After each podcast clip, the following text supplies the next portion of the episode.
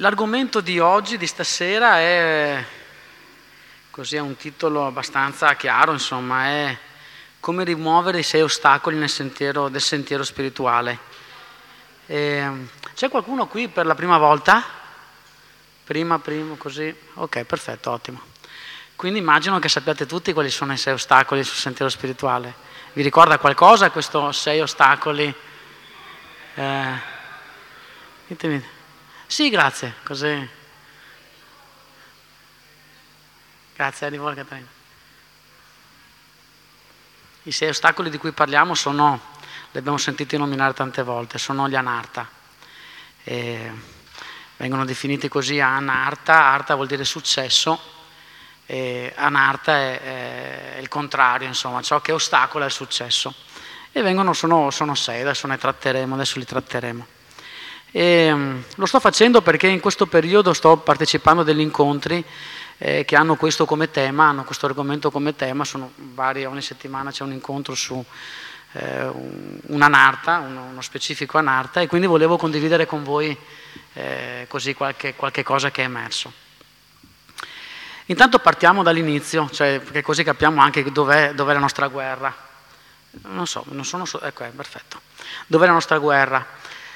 E, ehm, nella Bhagavad Gita viene, che, eh, viene detto che il, la mente può essere la nostra migliore amica, la nostra peggior nemica, no? è, qualcosa che, okay.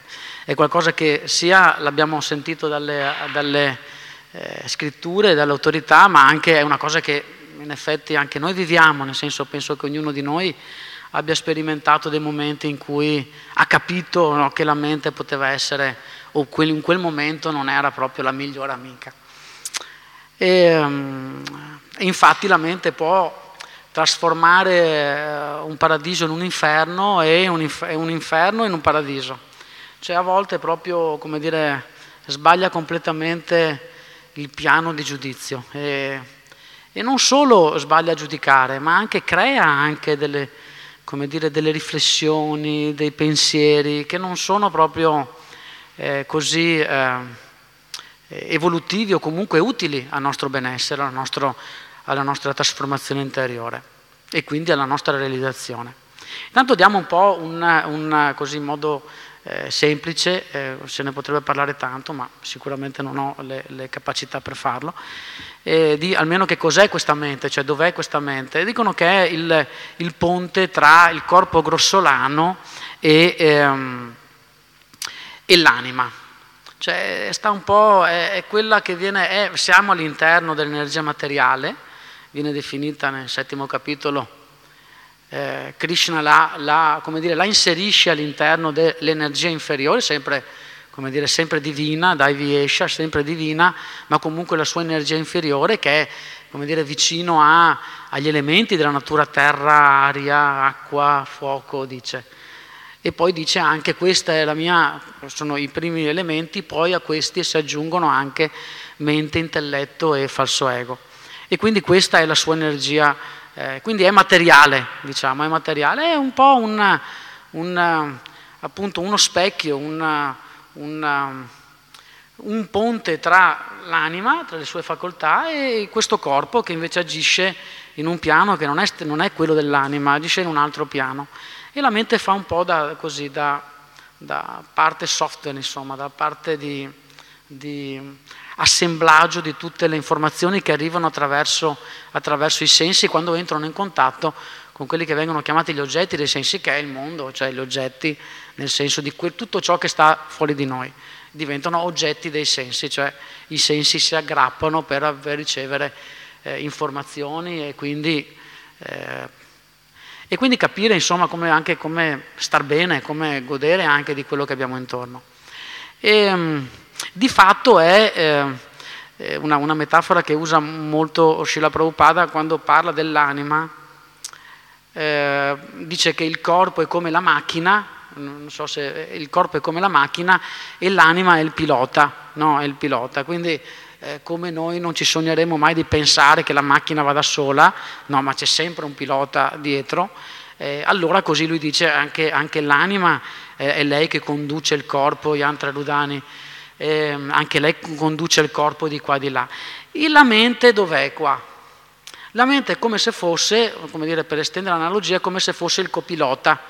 Cioè noi guidiamo, siamo noi che guidiamo, ma la mente è quella che dice vai di qua, vai di là, fai così, fai colà.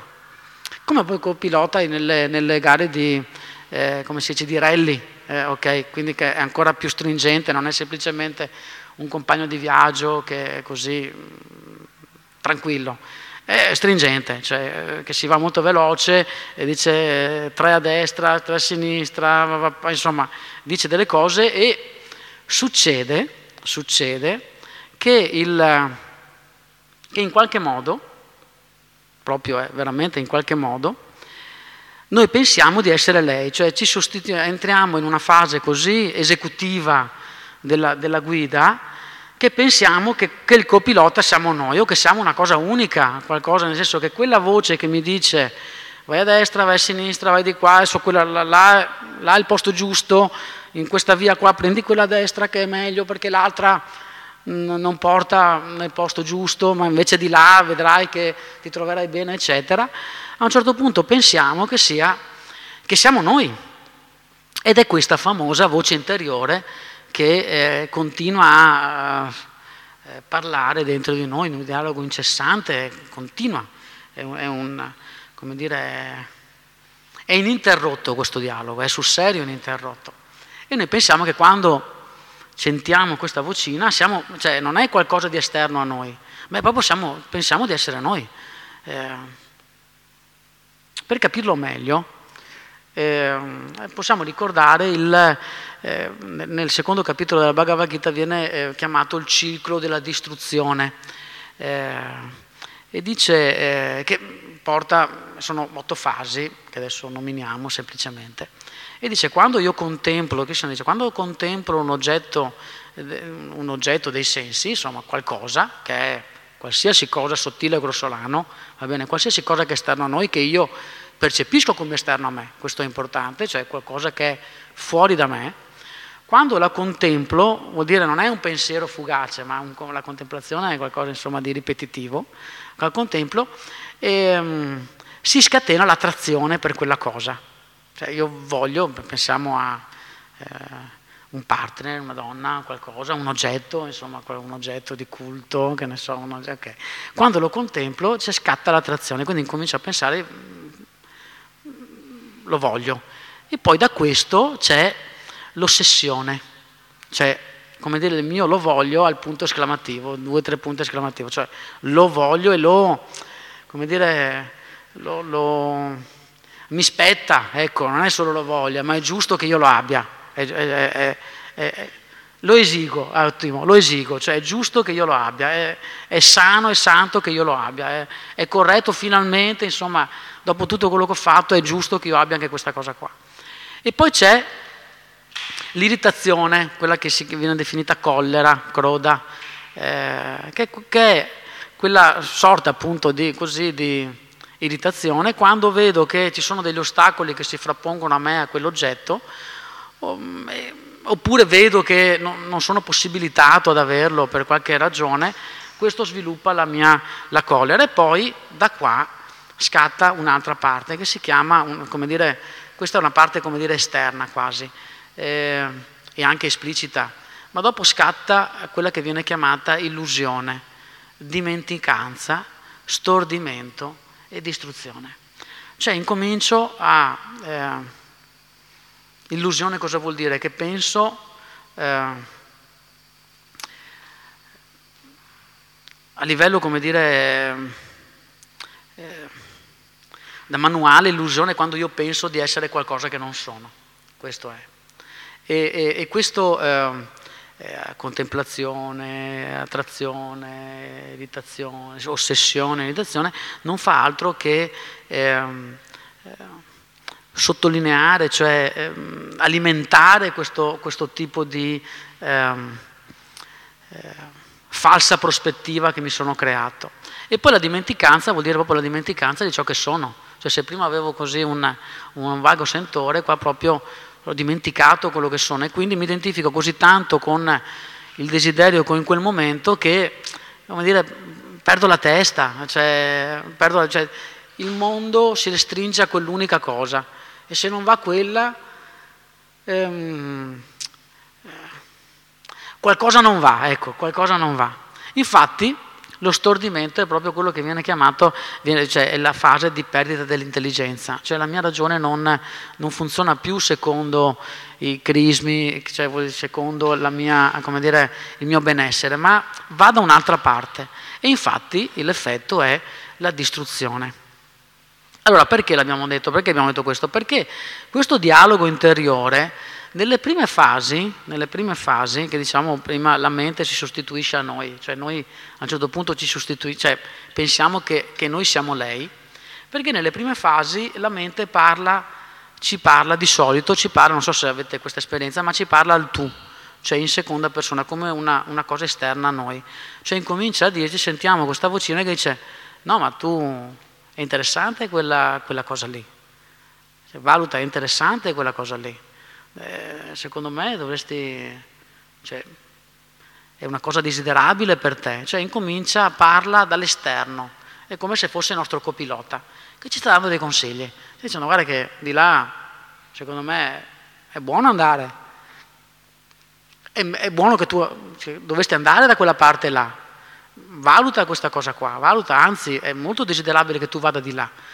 Ma dalla terza fase in poi, dall'ossessione in poi, invece, il, la mente incomincia a parlare all'io, cioè incomincia a parlare in prima persona. Cioè in quella fase là, quando siamo ossessionati dalle cose, incominciamo a pensare realmente che ciò che sta in quel momento desiderando l'anima, cioè la, il, la mente, sia un nostro desiderio. Cioè incominciamo a confondere un una cosa che prima ci stava suggerendo qualcuno esterno a noi, qualcuno come dire che era differente da noi, la mente, ma incominciamo a pensare che questa sia proprio, siamo proprio noi che desideriamo, perché altrimenti se noi non fossimo così coinvolti sarebbe difficile entrare nell'ossessione, nell'irritazione, cioè chi è che si, che si arrabbia per qualcosa che non li riguarda? Cioè, no, di solito noi non ci arrabbiamo per qualcosa che non ci riguarda non, non diventiamo collerici. Di solito anche le cose esterne che ci rendono collerici, comunque in qualche modo le colleghiamo a noi. E no quello che è successo là in fondo, dall'altra parte del mondo, ma ha delle ripercussioni con me o con un mio modo di vedere le cose che è proprio mio, la mia identità. Di solito se no non ce la prendiamo per cose quando pensiamo che siano completamente fuori di noi. Invece in quelle per far scattare questo ciclo di distruzione, la mente ha bisogno che noi pensiamo che noi siamo lei, che noi siamo lei.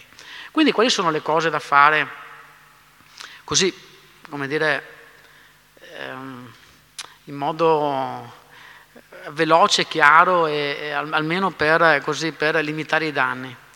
La prima cosa è cercare di prendere le distanze dalla mente cioè cercare di capire che in effetti è qualcosa diverso da, cioè è diverso da noi.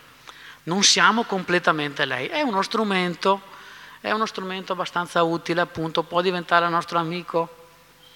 Però se noi, come dire, lasciamo le redini a, a lei dicendo vai dove, dove vuoi, vai tu, segui, io guido, tu dimmi dove andare, io vado, così, allora in quel caso eh, può essere veramente, veramente molto, molto pericolosa. Quindi la prima cosa è prendere le distanze e poi la, un'altra, un altro, quindi questo è come dire staccarsi. E dopo il secondo, che adesso andremo a approfondire, ve le sto dicendo così in modo eh, veloce per poi andare a approfondire insieme. Eh, un'altra è cercare di mettersi nella posizione nella quale noi possiamo vedere la realtà per quello che è e non per quello che la mente ci vuole far intendere che sia. E questo non è facile, ovviamente ci vuole questa sorta di distanza, questa, cioè, di, incominciare a diventare testimoni di noi stessi piuttosto che completamente coinvolti, almeno per un qualche attimo, quando, siamo, quando vediamo che qualcosa ci sfugge di mano, quando vediamo che appunto entriamo in questo ciclo, stiamo tendendo ad entrare in questo ciclo, dovremmo, sarebbe opportuno, poi non sempre succede, perché sono automatismi questi, possiamo dirlo, non sono cose su cui noi eh, realmente meditiamo. Cioè, il, la contemplazione è qualcosa che avviene, quella che diciamo all'inizio, è qualcosa che avviene in modo istintivo, non ce ne accorgiamo nemmeno, perché siamo abituati a farlo. Siamo abituati a portare la mente di qua e di là e a continuare a eh, confermare il mondo esterno a noi. È proprio una, una cosa su cui siamo cresciuti, siamo molto abituati, quindi è come quando appunto, ritornando all'analogia della guida, è come quando guidiamo che pensiamo ad altro, proprio andiamo, andiamo così, andiamo nei posti così, ci troviamo così, anche se dobbiamo, non so se vi è capitato a voi, a me spesso, ehm, cioè spesso no, perché sembro un po' così tra le nuvole, però mi è capitato che dovevo andare in un posto, poi in bocca una strada che era quella automatica e, e dopo non giro nel, nel, nel, momento giusto, vado un po' avanti e dico ma, ma dove sto andando? Ma, ma adesso ma, ma dove, dove, stavo andando? Ah no, dovevo andare dall'altra parte, invece stavo andando, che ne so, scu- verso la scuola di mio figlio, verso il lavoro, cioè le cose che di solito appunto faccio in automatico, non sto là a pensare, anzi di solito magari sono momenti in cui ti dice adesso penso ad altro, adesso vado in macchina e penso a quella cosa là perché tanto è facile. Ecco, la mente, noi di solito andiamo su questa modalità, andiamo col pilota automatico. Ma in certi momenti, quando vediamo che le cose ci sfuggono un po' troppo, accor- oppure abbiamo qualcuno che ci dice guarda che le cose ti stanno sfuggendo da, dalle mani, è buono almeno così mettersi in una posizione di cercare di essere dei testimoni di noi stessi cioè di vedere la mente come qualcosa di esterno a noi. Non abbiamo neanche e questo, cioè, non abbiamo neanche la percezione reale della nostra anima, delle facoltà della nostra anima, che noi siamo, questo magari è, però almeno capire che okay, siamo qualcosa di diverso da quello, è, già No, siete d'accordo? Sembra, sembrerebbe già qualcosa che, ci, che, almeno ci dà una mano, no? Perché tante volte, specialmente quando ci troviamo nel ciclo distruttivo, non so se vi è capitato, a me sì che quando entro nella collera, ehm, come dire, dico cose, dico cose o faccio cose che non sono proprio le mie. Infatti dopo quando ritorno in medico non ero in me, cioè proprio quella è la cosa, ma cosa mi è successo? Però in mezzo inevitabilmente ho qualche danno l'ho fatto, inevitabilmente. Quindi avere almeno quel momento in cui respiriamo, il respiro in effetti aiuta molto, proprio aiuta tantissimo, respiriamo e, e almeno razionalmente diciamo no, ok, questo è qualcosa che mi è estraneo. La mente. La mente dobbiamo capire che da, da alcuni viene definito, da Prabhupada, è come se fosse eh, un agente di Maya, cioè almeno nella sua fase infantile, cioè quindi nella, nella, fase in cui decide lei, dove noi le diamo tutto il potere.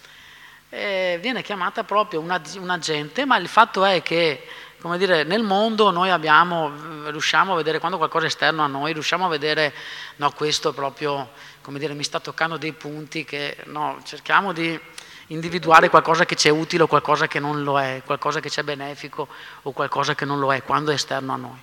Ma questa è la sua particolarità che è un agente interiore, cioè è dentro di noi. E non è facile capire, discriminare quando qualcosa è dentro di noi capire questo è estraneo a noi, non, cioè, non, è, non è, facile. Quindi dobbiamo capire che almeno è, è qualcosa di impegnativo da, da, controllare, da capire, da separare da noi. Non è così facile, perché è proprio un agente di Maya, proprio, viene chiamato così.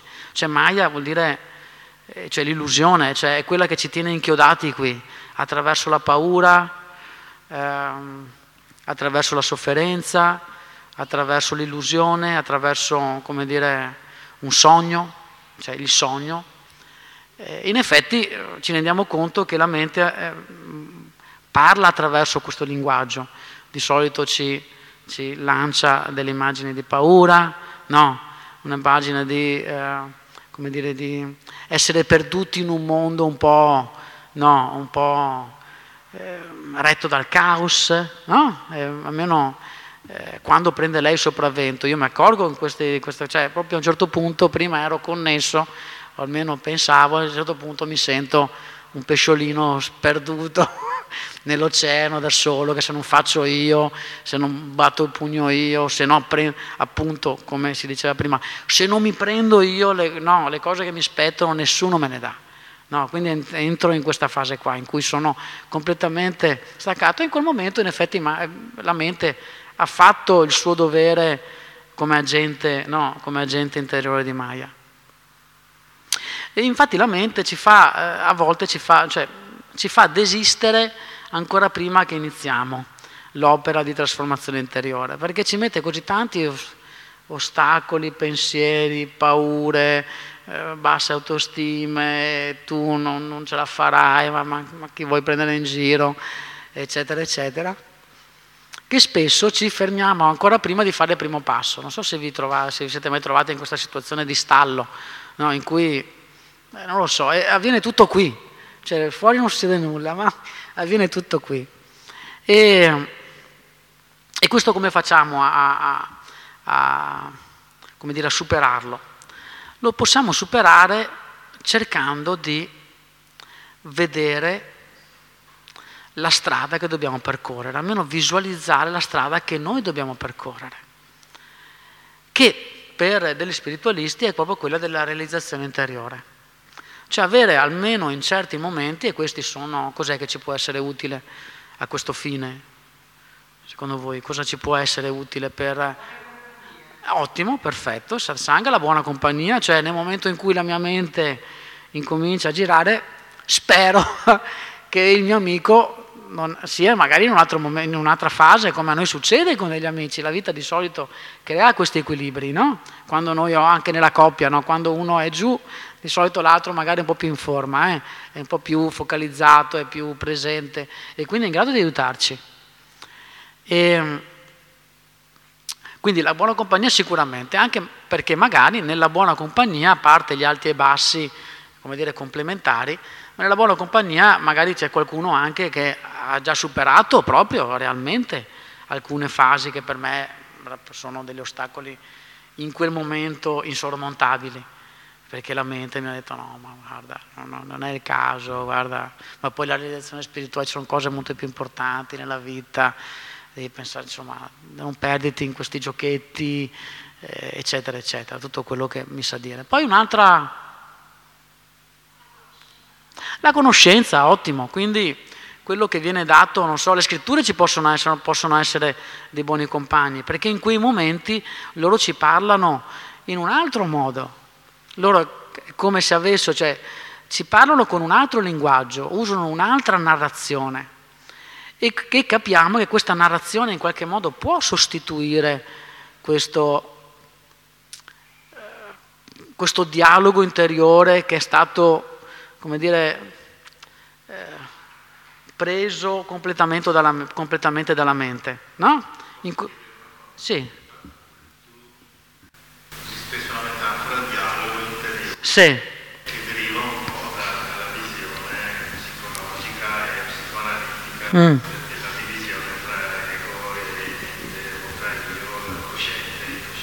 Mm. Ma tolta la parte visione scientifica, sì.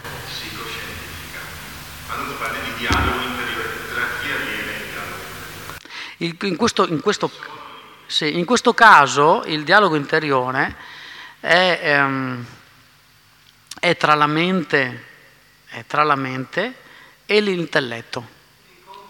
Sì, non, no, non è solo, no, non è solo, è tra la mente e l'intelletto.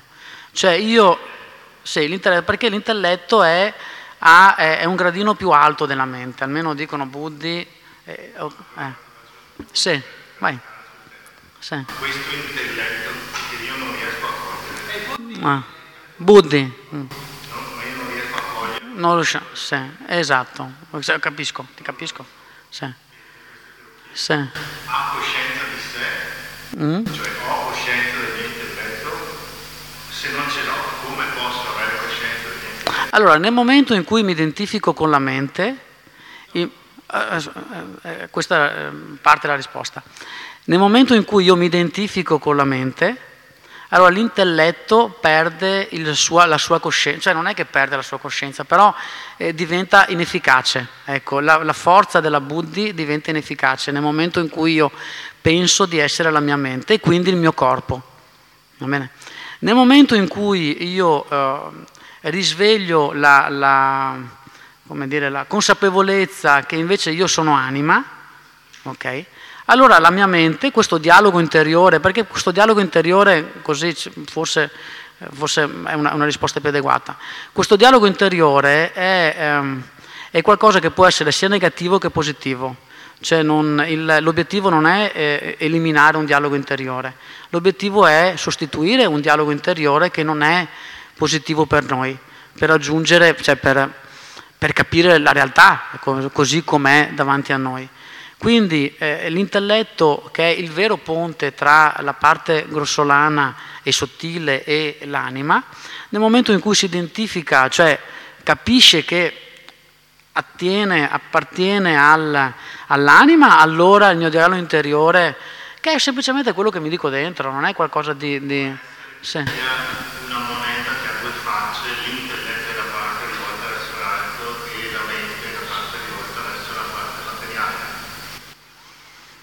Può essere? Cosa dici? Ci sta? Non so, la mente, perché sembra che sia una, un'unica cosa. Eh, eh, capito, sembra che sia un'unica cosa eh, questa, questa, cosa, quindi eh, no, cioè non è la stessa cosa che si rivolta da una parte e rivolta dall'altra, sono funzioni differenti. Eh, sì, sì. Mi puoi fare un esempio che possa capire anch'io di una volta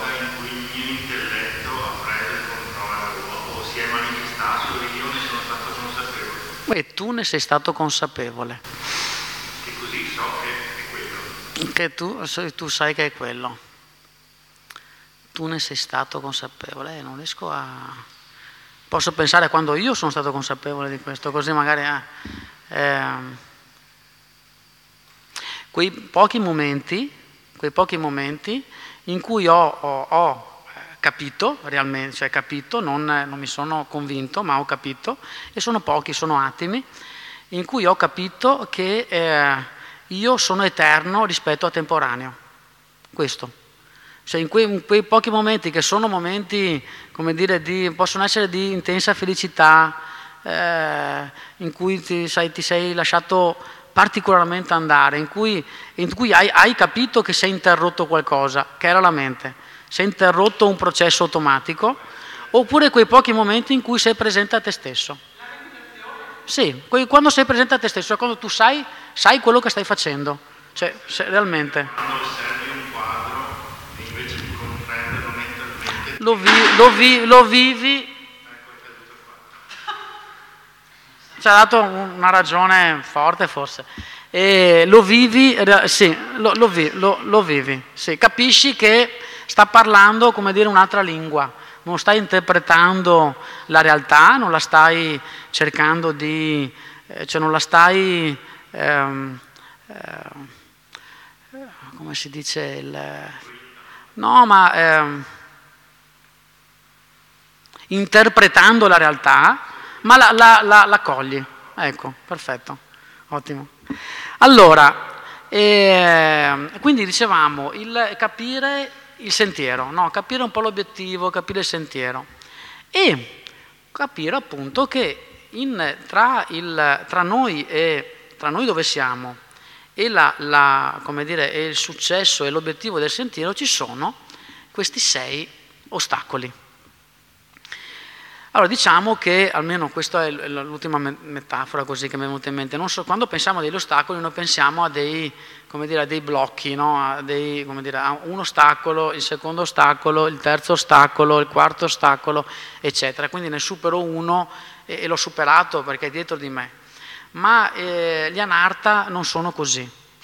Eh, una, una, così, una possibile visione potrebbe essere che nel momento in cui io capisco che sono dentro una cella, proprio a una cella, e questa può essere una comprensione di Maya, che non sono nel mio ambiente naturale ma sono prigioniero di qualcosa che poi ha, ok?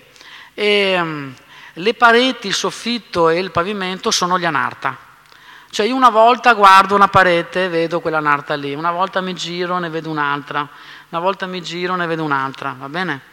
E poi la metafora, si finisce, l'analogia si finisce qua perché eh, non posso buttare giù una parete e attraversare quella senza aver superato tutto. Cioè è un, è un sistema complesso questa, questa, questa cella dove noi siamo, cioè tutte le pareti, come dire, agiscono un po' tutte insieme.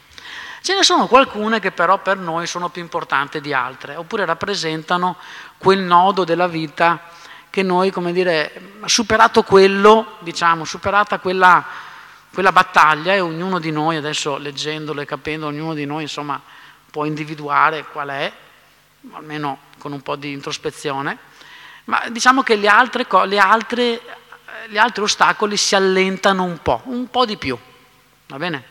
Quali sono questi, questi eh, ostacoli? Il primo è kama, viene definito kama. Diciamo che è la radice di tutti gli altri ostacoli. Viene, viene ehm, tradotto come lussuria, eh, ma, è, ma, la lussuria noi la, la, la, la, leghiamo a più l'ambito sessuale, no? Invece, ma, quindi è meglio eh, tradurla come bramosia, proprio questa incessante fluire, come dire, aggrapparsi a desideri. Quando parliamo di desideri parliamo di desideri materiali. E cosa vuol dire desideri materiali? Non vuol dire, eh, non so, voglio questo libro, eccetera, eccetera, ma quando, quando si parla di materia si parla di qualcosa che ci allontana dal Signore, cioè che ci allontana dal piano divino. Tutto quello che ci allontana diventa materiale. Tutto quello che è lontano, cioè che, io, che io percepisco come qualcosa di separato da, lui o dall'energia divina o dall'assoluto, questa si chiama energia materiale. Quindi quando io kama, quando io sono sopraffatto dal desiderio da kama, significa che sto perseguendo, ehm, sto alimentando una sorta di falsa identità, perché mi sto percependo come qualcosa di distinto dal Signore, dall'energia divina, come qualcosa di completamente separato dall'energia divina, quasi dimenticando che ci sia. Kama viene definito infatti come prema, che è l'amore per Dio, ma tinto, cioè tinto dal raggio guna, dalla passione, dai guna che sono l'energia materiale. Quindi l'amore vero viene eh, sì, un po' trasfigurato, diciamo, più che eh, trasfigurato dall'energia della passione, dal rajas, e diventa kama, diventa desiderio, cioè io mi vedo come come, dire, come produttore dei desideri, che è una cosa che io sono, tra l'altro. Noi, noi produciamo desideri, noi siamo fatti di desideri, però i nostri desideri dovrebbero essere di natura spirituale. Infatti la, il, la, la vera, dire, la vera eh, eh, medicina è imparare a desiderare i desideri di Dio. Questa è la vera medicina. La seconda, l'abbiamo detta un po' prima, è Croda, la collera, questo è il secondo anarta, che è veramente, non pensiamo, beh, ritorno a Kama, non sono solo gli oggetti esterni a noi, ma anche sono la gloria, la fama, il potere, tutto quello che io penso che mi possa dare la felicità, che, non, che è qualcosa da esterno, cioè io penso che la felicità derivi da qualcosa di esterno a me, non sia dentro di me già, non sono già, già fatto di felicità ma penso che sia qualcosa esterno a me, quindi lo devo avere questa cosa. Croda, abbiamo, abbiamo detto, la collera è quando eh, Kama è insoddisfatto, quando il mio desiderio non è appagato. Quindi c'è la delusione, la frustrazione, la difesa di, per qualcosa che ho ottenuto, magari l'ho ottenuto, ma in quel momento allora ce l'ho io e quindi qualcuno me lo può prendere, perché ricordiamoci quando, nel, quando noi pensiamo di essere nel mondo, noi abbiamo la percezione che il mondo è pericoloso. Cioè che noi, dire, noi percepiamo il mondo come qualcosa di estremamente competitivo ed estremamente violento. Estremamente violento. Quindi quando abbiamo qualcosa abbiamo paura di perderla. Quando, quando non ce l'abbiamo cerchiamo di fare di tutto per ottenerla. Ed è questo proprio il, questa continua frustrazione e, e, e paura anche. E, e, quando abbiamo qualcosa vicino cerchiamo di controllarla. Questo è il, il punto. Il, Abbiamo tante storie puraniche dove la collera, quella che noi definiamo collera, viene usata in modo, in modo spirituale. Cioè il, ma la, la principale, il principale modo per, per eh, cercare di eh, superare questo o di sciogliere insomma, questo eh, problema della collera è di ehm, avere il coraggio di cambiare noi stessi.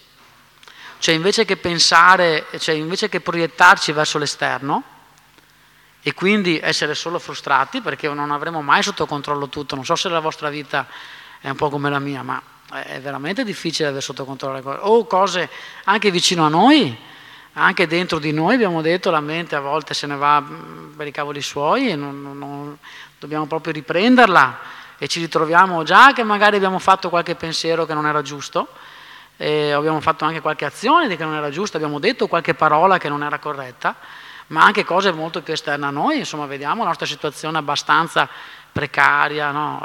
proprio parlo anche a livello nazionale, mondiale, insomma. Eh, cioè, quindi, eh, come dire, eh, se noi entriamo in quella, in que, in quella eh, situazione, in quella modalità di pensiero, che è quello della mente, eh, facciamo realmente fatica a, a, ad essere felici. Quindi avere il coraggio dentro di noi di cambiare, avere il coraggio di fermarci e di cambiare prima di tutto noi stessi. Noi stessi. Non è facile, non è facile, perché Kama e, e Croda sono, eh, cioè, specialmente Kama, ma Croda è proprio un effetto, ma noi come dire ci identifichiamo con i nostri desideri, cioè noi pensiamo che senza desideri siamo nulla, che senza proprio quella cosa là, cioè tutta la vita abbiamo voluto questo, questo, quest'altro, quindi è facile che noi ci identifichiamo appunto, identificandoci con la mente, ci identifichiamo con i nostri desideri, quindi è difficile cambiare noi stessi, cioè cambiare desideri perché sembra in qualche modo di tradire qualcuno dentro di noi, che alla fine è la mente che noi mettiamo un po' da parte. Poi c'è l'oba, l'avidità, la cupidigia. Il, la, l'avidità è come è kama in azione. Croda è un po' il risultato, un po' di quello, ma l'avidità è proprio quella, eh, eh è dare sfogo a quella natura predatoria che noi abbiamo quando ci sentiamo completamente ehm, eh, separati da Dio. Noi appunto, quando ci sentiamo separati, cosa vuol dire? Cosa significa per noi? Vuol dire che eh, non ci sentiamo più amati, è naturale, e ci sentiamo in pericolo. Quando mi sento separato vuol dire che penso che io sono in pericolo. Quindi eh, emerge subito la natura predatoria, quindi l'avidità di volere, di avere sempre di più, perché capiamo che non basta il telefonino per rendermi felice, il telefonino, arrivo, non basta quello per rendermi, non basta la casa per farmi stare tranquillo, non, cioè non, non bastano, ti rendiamo conto che non bastano e quindi vogliamo sempre di più, perché dico, fino adesso non ce l'ho fatto, non sono ancora tranquillo, non sono ancora in pace non sono ancora felice. Quindi magari ampio, aggiungo qualcosa. E l'avidità è quello che ci fa, ci fa eh, eh, diminuire in modo drastico il livello di empatia verso gli altri, perché noi incominciamo a vedere gli altri come degli oggetti da sfruttare, incominciamo a quello che viene chiamato cosificare il mondo, cioè tutto ciò che sta esterno a noi è qualcosa che è utile a noi. O utile o inutile, o dannoso. E quindi, come dire, uso la persona fino a quando mi è, mi è comodo, fino a quando mi è stato utile a raggiungere parte dei miei obiettivi, oppure se mi, se mi accorgo che non è così utile, lo abbandono, lascio, metto da parte, oppure incomincio a pensare che sia un mio nemico o una mia nemica. Ok. Quindi l'avidità è qualcosa, cos'è che, che, che potrebbe eh, aiutarci nel superare l'avidità? La? La preghiera è un, ottimo, è un ottimo consiglio, è un ottimo strumento la preghiera. Perché la preghiera ci connette col Signore. La preghiera è quel momento in cui noi ci sentiamo connessi. È un momento, è un piccolo momento. Tutta la nostra vita dovrebbe essere, almeno i santi dicono, dovrebbe essere preghiera, no, lode al Signore, glorificazione del Signore, eccetera, ma non ce la facciamo. Ma almeno certi momenti, almeno un momento, un piccolo momento, è quel momento in cui noi eh, non solo siamo noi stessi, ma chiediamo aiuto al Signore. E un altro modo è anche di usare l'oba, usare l'avidità. Infatti c'è la loba materiale, avidità materiale, ma c'è anche l'avidità spirituale, che è quel costante desiderio forte di realizzazione spirituale. Questo costante, questo è proprio, viene, viene detto, non puoi avere una realizzazione spirituale se non hai loba, se non hai quella avidità buona, quella voler, voler avere di più nel senso spirituale, volere eh, raggiungere piani più elevati nel senso spirituale. Quindi, come si diceva prima, la collera può essere trasformata in coraggio, in coraggio di cambiare noi stessi. Ed, è, ed attiene a, no, alla collera, perché di solito, non so, quando uno è non, so, non è coraggioso di solito anche, come dire, se ne sta tranquillo in un angolino. Sembra umile ma non lo è. Però è proprio invece il coraggio, quando uno ha il coraggio di, di prendere in mano le proprie cose, è quella cosa che potrebbe anche essere un, un no, adesso voglio cambiare, adesso, adesso, è il momento di cambiare. Poi c'è moha, possesso, illusione, moha è Maha Moha, Maha Moha è proprio la grande illusione, è quella che, eh, è quella che continua a confermare Kama. Cioè il continuare a confermare che io sono qualcosa di diverso da quello che sono realmente, eh, quindi pensare di essere il corpo, ad esempio, che è quella la principale illusione ed è quella per cui Prabhupada ha scritto decine e decine di libri, è proprio quello il principale obiettivo, è sì farci conoscere Krishna, ma il principale obiettivo è farci capire che noi non siamo questo corpo. Perché se non c'è quel tipo di realizzazione, tutto il resto rischiamo di viverlo nell'illusione, tutto il resto. Se non abbiamo quella, quella quello scalino di realizzazione, che non siamo questo corpo, almeno teoricamente. Incominciamo un po' a, dire, a comportarci come se. Quindi moha è proprio quella che ci allontana. È, è, è proprio il, è qualcosa come dire, quando noi pensiamo di vivere in un sogno e ci identifichiamo così tanto con quel sogno, che pensiamo di essere il sogno. Pensiamo di essere, infatti è quello che noi siamo. Io sono estremamente identificato con, con me qui seduto, che parlo con le mie cose, con i miei programmi di ieri e i miei programmi di domani. Ed è questo è il sogno, e lo è, e lo è. Eh, Lianarta, ecco, diciamolo, perché sennò eh, avevo detto come rimuovere, ma sembra un po' una, una, una, promessa che non riesco a mantenere, nel senso li avremo per tanto tempo, cioè è, una, è una fase abbastanza lunga del cammino spirituale, la rimozione degli anarta. E, perché vedete quanto sono ehm, radicati, quanto sono profondi, non sono così cosette, però anche quanto sono concreti, quanto agiscono la nostra concretezza, non sono così idee, sono proprio noi, sono proprio il nostro comportamento. E, ehm, cos'è che ci può aiutare, eh, ci può aiutare a sconfiggere, a, a rimuovere moha? Quello un po' di prima, no? la conoscenza no, capire che c'è il vero sé invece il corpo, non siamo questo corpo ma c'è un vero sé che in questo momento evidentemente è addormentato e sta sognando io che faccio delle cose. Quindi c'è qualcosa che sta dormendo che deve essere risvegliato con, con qualcosa.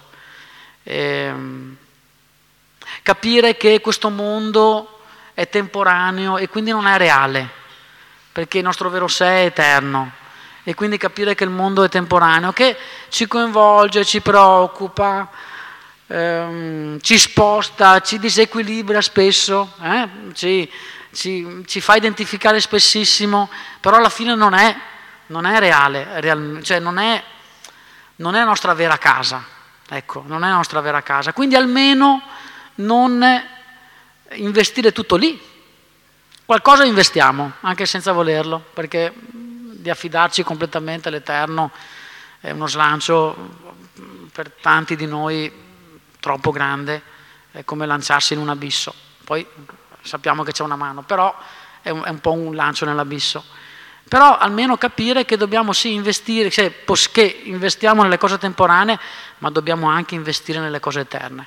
Come diceva Gesù, non investite solo in, in ciò che ehm, la ruggine corrode, ma investite nel regno di Dio, investite nelle cose eterne.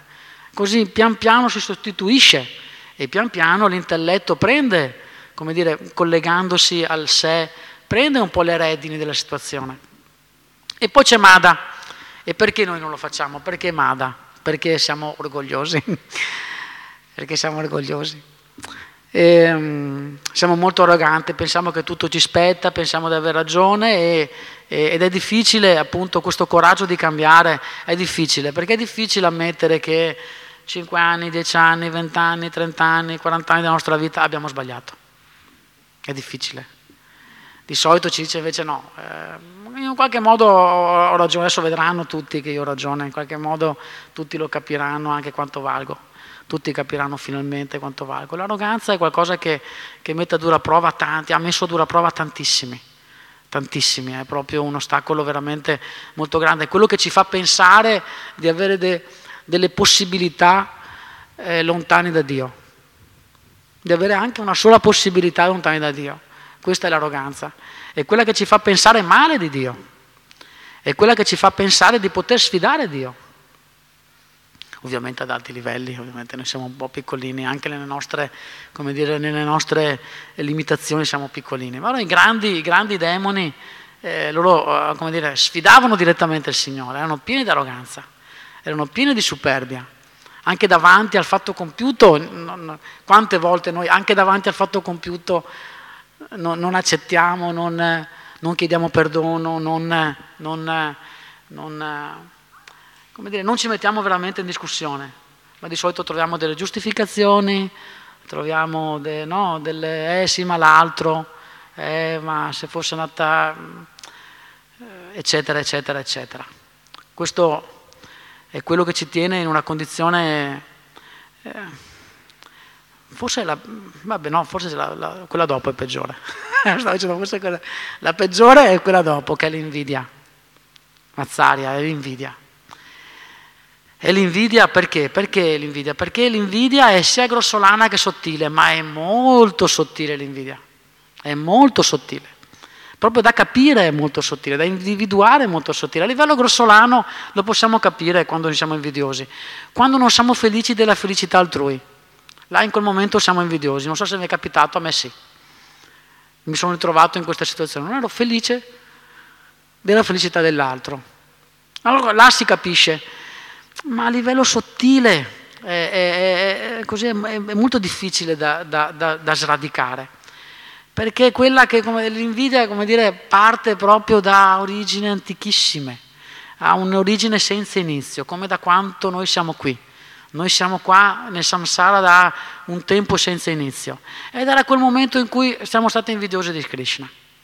Quindi è proprio un'origine, la radice, come dire, scende in profondità, in profondità, in profondità. Va veramente... Quindi in qualche modo, ecco, non so se dicendole queste sei vi siete un po' ritrovati. Io di solito mi ritrovo, cioè nel senso è una checklist che, che do, cioè ce le ho proprio tutte. Eh, alcune ne sono consapevole, alcune meno, alcune quando le dico me ne accorgo, alcune in certi momenti penso di averle superate, ma poi ne accorgo che invece eh, mi ritrovo dentro a quel meccanismo. Eh, e capisco anche che ci sono delle personalità, come dicevo prima, che almeno non so se la vostra, se vi siete ritrovati, che magari ci sono alcune di queste che ve le ritrovate un po' di più, no? che capite che è un po' l'ostacolone Capite che è qualcosa su cui almeno questa vita è buono lavorarci. Non so, magari è più invidia, più l'arroganza, più mm, capire quali sono i desideri che dobbiamo desiderare, o più la collera, l'impulsività, o l'avidità di trattenere, di voler sempre di più, eh? oppure di non avere mai, cioè essere molto identificati con noi, con questo corpo e quindi avere poche volte la sensazione di essere qualcosa di diverso. Però la, la, l'avidità che appunto è una, è una, bella origine perché poi l'avidità, eh, vediamo la narta, si rincorrono l'un con l'altro, non so se l'abbiamo, l'avete così, immagino che l'abbiate intuito, no? È qualcosa che si sostiene l'un con l'altro, sono come dei buoni amici eh, che si sostengono l'un con l'altro. Quando uno è forte anche l'altro di solito è forte. Quando, uno proprio, quando, sta, quando sta bene uno anche l'altro sta bene, sa che è proprio un bel gruppo, è un bel gruppo. Ma l'invidia, come può essere? Che proprio la radice, l'invidia, com'è che possiamo, secondo voi, com'è che possiamo superare l'invidia? Com'è che possiamo rimuovere questo ostacolo? La, l'amore per noi stessi e per il prossimo. Sì? Ma l'invidia di Krishna, io no. No? A concepirla non riesce a concepirla, buono? eh, però c'è un momento in cui ci siamo distanziati da lui, c'è un momento in cui, perché se no non, non saremo qui, c'è un momento in cui abbiamo pensato che anche noi potevamo essere il centro del piacere invece che Krishna. Stato, ci sono, a dire la verità, ci sono varie ipotesi su questo punto. Eh, non, la, proprio la tradizione non è così, con, con, però, però, c'è un momento in cui io, non adesso, magari perché noi abbiamo, abbiamo, fatto milioni di vite, non 3, 4, 5, 7, 10 100, ma milioni di vite, ma ci sono certi momenti in cui abbiamo realmente pensato male, oppure abbiamo pensato che noi avremmo potuto fare le cose diversamente, cioè che la vita non era così giusta, che ma io avrei fatto così, eh, ma questa poi proprio, ma come ha fatto il Signore a permettere una cosa del genere? È impossibile veramente, vuol dire che cioè abbiamo avuto dei pensieri fugaci, poi magari eh, molti di voi no, ma, ma ci sono, se non questa, un'altra. Oppure da tanto tempo non l'abbiamo avuti, stiamo lavorando su altri. Ma l'invidia è, per superare l'invidia noi dovremmo eh, ovviamente amare noi stessi, è giusto amare gli altri. Cioè, prima di amare, perché è, è, è tanto lungo amare, cioè arrivare a amare, ma almeno apprezzare gli altri. Questo è già un piccolo passo che possiamo fare, perché amare non è sempre così facile, non so se siete d'accordo, ma amare proprio, amare vuol dire anche conoscere, cioè conoscere uguale amare, amare conoscere, cioè vuol dire cioè proprio amare qualcosa, neanche il corpo, la cosa, il sorriso, il carisma la simpatia, è proprio vuol dire, se io amo vuol dire che amo al di là di quello che vedo davanti a me, quindi vuol dire anche eh, a che fare con una visione veramente molto alta, però almeno apprezzare, almeno abituarsi a apprezzare. Perché? Perché l'invidia non ci fa apprezzare gli altri. Perché l'invidia ci fa abbassare gli altri. Eh, ma sì, ma quello ha tanto, però sicuramente è una persona cattiva. Sicuramente. Oppure, eh, vabbè, ma ha avuto fortuna perché ha avuto quell'amico, ma non è che se lo merita tanto.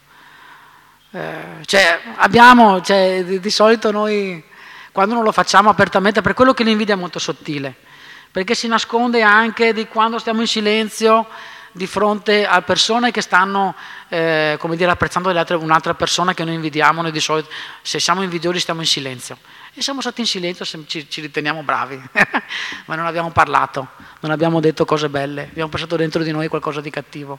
Oppure quando abbiamo visto, eh, è andata male, va bene dai, ogni tanto gli fa anche bene anche a lui, anzi magari adesso cambia, una bella, come si dice, una bella sveglia ci vuole. Se, se mi arriva a me, arriverà anche a lui. No, se arriva a me, arriverà anche a lui qualcosa, solo a me. Anche a lui finalmente qualcosa, anche a lei finalmente qualcosa, eccetera. Quindi apprezzare anche piccole cose, piccole cose apprezzarle, apprezzare le cose belle che abbiamo in noi, ma anche le cose belle che, negli, che hanno negli altri.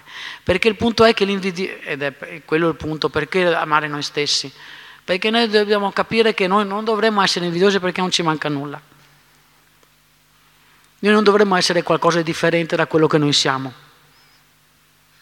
Il Signore, se il Signore ci ha creato così, vuol dire che era così che ci voleva. Ed è così che ci ama, ovviamente al meglio di noi stessi. Beh, Lui sempre ci ama, però noi almeno cerchiamo di sforzarsi di essere al meglio di noi stessi. E qual è, così chiudo e ci avviciniamo, ma qual è lo strumento Abbiamo fatto, abbiamo fatto tante, così, tante piccole strategie che spero che vi siano utili così, almeno una, così due, almeno che riusciamo a, almeno io, che riesca a metterle in pratica appena ho finito di parlare. e, ehm, e, ma qual è lo strumento principe che ci aiuta a rimuovere gli ostacoli? Quello viene definito, eh, cioè viene detto che lo strumento principe è il capocanto del Santo Nome, che è la cosa che, che, che faremo fra, fra, pochissimo. Quindi quelle sono strategie, quelle sono cose, momenti, come dire, eh, nel momento in cui ci ritroviamo, che siamo collerici, allora cerchiamo di, no, di mettere, tamponare oppure pregare, amare, cercare di essere umili, cercare di, eh, dire, di eh, rimuovere un po' questo senso predatorio che abbiamo, quindi il possesso. Ma il, il, il canto del Santo Nome va a rimuovere in modo, come dire, eh, in modo profondo e eh, ed efficacissimo, se possiamo usare un superlativo, nostri, questi nostri anarta. Il primo verso del, dello Shikshastakam che glorifica, e vi invito ad approfondire perché è proprio quello che ci dà la, dire, la fede, eh, recita, dice चेतोदार्पणमर्जनं भवमहादवाग्निनिर्वापनम्। श्रेयाकैरवचन्द्रिका वितरणं वीर्यवधूजीवनम् आनन्दं बुधिवर्धनं प्रतिपदं पूर्णमृतस्वादनम्। Sarvatma snapanam param vijayate Shri Krishna Sankirtanam. E dopo ci sono gli altri sette versi che sono stupendi, ma il primo verso è proprio quello che identifica l'ambito su cui ci stiamo muovendo e, e glorificando il santo nome, la potenza del santo nome. E dice che è in grado di rimuovere, rimuovere tutto ciò che in questo momento sta eh, eh, dire, sta inquinando la nostra mente. Ceto Dharpana Marjanam, sta a rimuovere lo specchio della mente, pulire lo specchio della mente. E poi dice eh, Mahadavagni Nirvapanam, dopo eh, dice è in grado di estinguere il, il fuoco inesauribile dell'esistenza materiale. Questi desideri che noi diciamo, che noi dicevamo, che sono inesauribili, è in grado di estinguere questo fuoco. È un fuoco, è un incendio devastante. È come se tutta l'Australia fosse piena, cioè un incendio devastante, dove non c'è, come dire, Canadair che tenga non c'è niente che può tenere. Quindi il santo nome è in grado, Shreya Keira Vachandrika Vitaranama, è in grado di, un minutino proprio, ma ho finito, è in grado di, come dire, di, portare, di, di portare la buona fortuna nel nostro cammino. Perché? Perché Vidya Vadu eh, Jivanam, perché è la, è la moglie, la vita stessa della conoscenza che abbiamo bisogno. Ed è in grado di Anandambudi Vardhanam di espandere l'oceano di, di gioia, perché noi stiamo cercando gioia, noi siamo qua, gli Anarta abbiamo visto che ci muovono perché noi stiamo cercando di colmare qualcosa di un vuoto che noi sentiamo dentro. E cerchiamo di colmarlo con cose esterne, di buttare dentro cose, ma è incolmabile, invece lui ci, aumenta questo oceano di felicità e noi abbiamo bisogno dell'oceano di felicità. Ed è in grado Purnamrita Svadanam di, di, di riempirci totalmente Pratipadam in ogni, in ogni passo è in grado di darci la gioia infinita, ad ogni passo. Mentre gli anarta abbiamo visto il kama, quando vedo noi pensiamo che sia là la mia gioia e devo sforzarmi per ottenerla e devo arrivare là in fondo per ottenerla e poi mi accorgo che invece non è, non è lì, era un miraggio.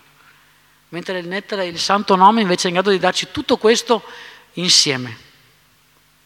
Quindi vi saluto vi ringrazio per la pazienza e, e, vi invito appunto a cantare il Santo Nome con tutto il cuore e con tutta la gioia che avete dentro.